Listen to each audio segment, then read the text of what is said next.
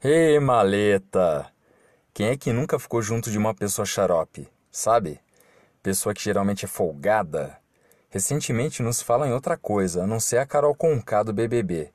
Net associou ela a ser uma pessoa cuzona, né? Como fala em São Paulo. Aliás, tem gente que fala isso daí elogiando. E aí, cuzão? E aí, cuzona? Isso é uma coisa que, pelo menos aqui no interior, a gente não entende. Porque aqui, cuzão é cuzão. É sinônimo de folgado. E se parar pra pensar, é.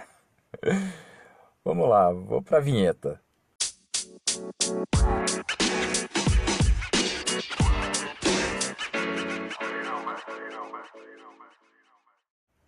E aí, tudo bem? Meu nome é Daniel Piton, seja bem-vindo ao podcast Mirabolante. Hoje é quarta-feira, são mais de 23 horas. Hoje o assunto foi inspirado por pessoas que se escrevem com K, com C, com R, com D, com F, com J, com o abecedário inteiro. E como que você lida com gente folgada? No episódio anterior, eu falei sobre como você se prepara para algo importante e nisso, como que você desvia de algumas pessoas zicas, né? É o que eu vou falar nesse. Quem nunca se deparou com gente folgada? Fala aí. Nossa, bacana que eu fui pesquisar na internet e o assunto rendeu um monte.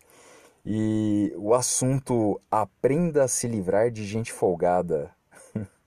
o Leandro Carnal, num vídeo com o título Lidando com pessoas difíceis e folgadas.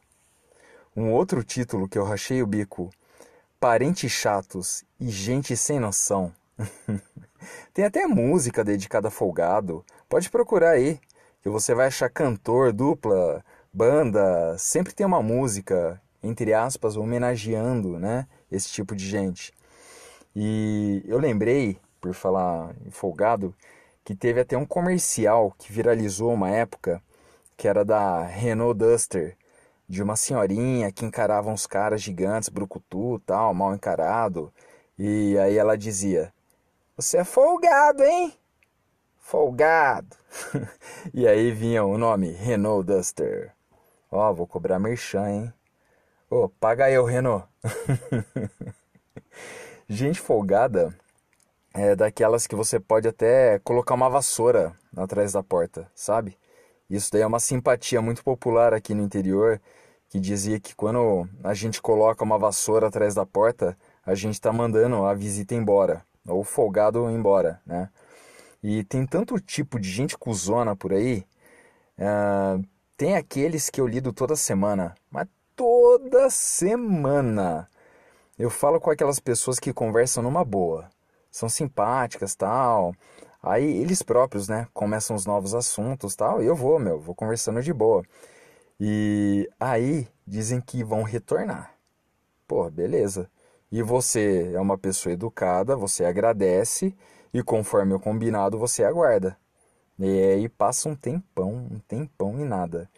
E aí você liga para a pessoa de novo, ou se não você manda uma mensagem para ela. E de repente aquela pessoa começou numa boa, né, de novo, e fala mais uma vez: "Ô, oh, eu vou te retornar, eu te ligo". Te ligo, hein? E mais uma vez aquela sensação de que ela foi comprar cigarro na esquina e nunca mais voltou.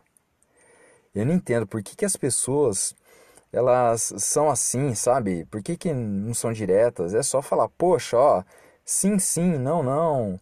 Ó, vamos conversar, eu tô afim de XYZ. Ou senão ela pode dizer, muito obrigado, mas não tem interesse, não valeu. E assim ela já finalizaria, né?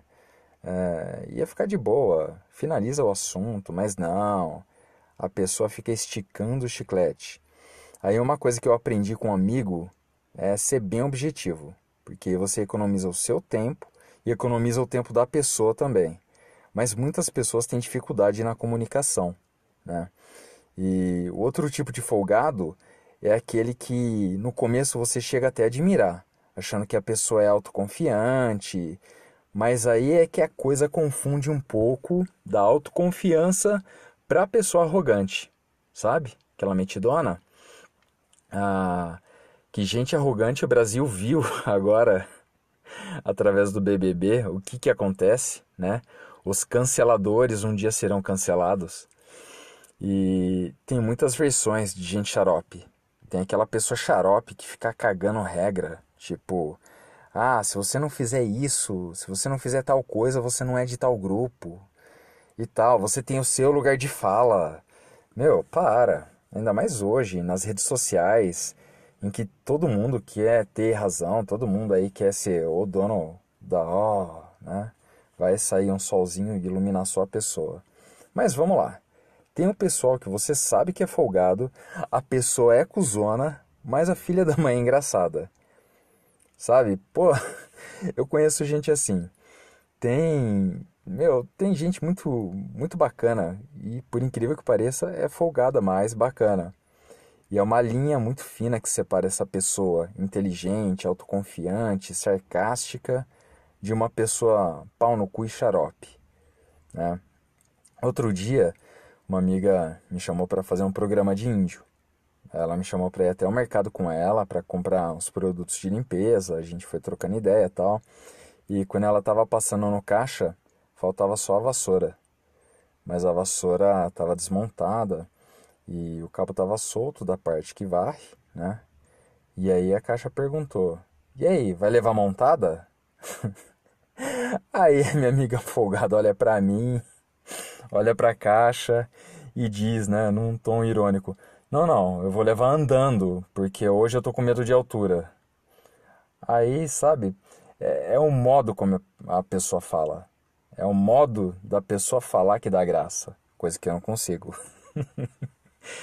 e aí a caixa começou a rachar o bico, eu comecei a rachar o bico, porque o jeito como ela falou, Mel, é foda. E tem uma coisa que não é que seja folgada, sabe? É só irritante mesmo que é aquela pessoa que jura que a vida delas é um comercial de margarina doriana, sabe? À primeira vista, até que é legal, tal. Aí depois você vai vendo com o tempo e vai percebendo que aquela flor, na verdade, é artificial, fazendo a pose, se sentindo foda, né? E o Instagram é uma vitrine para isso que, pelo amor, e aí começam a anotar os comentários, né? O círculo de amigo. Uma gente fresca. Nossa! É, gente folgada, xarope, adora frescura e puxa saco. Nossa, gente que fica lambendo. E aí quando você percebe que a pessoa só brinca se ela tiver holofote nela. E aí pronto. Aí você desvendou o perfil de um cuzão. Uma pessoa cuzona, sabe? aquela pessoa, entre aspas, seletiva, né? E o pior é gente que, como diz aí o ditado, fica gozando com o pau dos outros, né? Gente que fala e não faz, ou aqueles que come ovo e arrota caviar. Aí todos tentam vender a melhor imagem de si, seja no trabalho, seja com os amigos, seja com a família. E o que diferencia uma autoconfiança da arrogância, o que, que é? Você ser confiante é diferente de você ser um mala. Mas sabe que às vezes isso pode ser pelo modo como a pessoa foi criada, né? Igual, Mel, como dizem, o idiota e o louco, quem sofre geralmente é a pessoa que fica ao redor dele. Né? Então quem sofre são as pessoas que convivem com ela, mas o próprio idiota, o próprio louco não sabe que ele é assim. E tem o lance realmente de como você foi criado, né? Tem aquele lance cultural, familiar. E às vezes o que é comum para você e para sua família é completamente diferente para o restante do mundo. Mas você só vai se dar conta às vezes depois de velho. Né? Tem até um amigo meu que ele e a família tem um caso bem bizarro Bem bizarro mesmo. Bizarro, curioso. E só depois de velho que ele foi contar e eu, nisso daí eu chorei de rir. Que não importa o quanto e o modo como eu diga que vai continuar sendo bizarro. Isso daí ele me contou na semana passada. Aí tava trocando ideia, né? Tava ele a esposa dele. E ele começou a rir do nada, rachando, rachando. E tava eu, ele, né?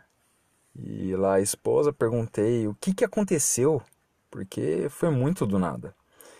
E aí ele falando assim, mano, lembrei de uma coisa. minha família, do nada isso, minha família faz um cocô grande. Eu acho que isso daí é genético, porque as coisas que a gente comia na época de adolescente e tal, e soltava uns pedaços enormes de merda. Aí eu só fiquei assim, né? Tipo, eu não esperava escutar aquilo naquela hora. E do nada, absolutamente do nada. Eu fiquei com uma cara de. Caramba! Tipo, tá, conte mais. E ele falando, e às vezes a, a merda não descia pela descarga e ficava no fundo da privada, né? E forma o vórtice d'água, escoa e faz a merda ficar girando. E parece até que ela fica rindo da sua cara. Aí ele contou que quando ele era mais novo, isso daí acontecia com muita frequência. E a família dele tinha um negócio que eles chamavam de faca de cocô, que era uma faca de cozinha velha, toda enferrujada, que ficava pendurada num prego na área de serviço da casa dele lá, que era para ser usada só para isso. E ele explicou para o pessoal da casa que isso daí era normal, né? E andar pelo corredor, de repente escutar lá alguém falar: Ô, oh, você pode me trazer a faca de cocô? E ele cresceu com esse hábito bizarro aí, ele e a família dele, e ele achava comum, né? Você tem o seu desentupidor, aquela sua escova para o vaso sanitário e a sua faca de cocô. Beleza. Isso hoje, depois de mais de 30 anos, que ele vai revelando.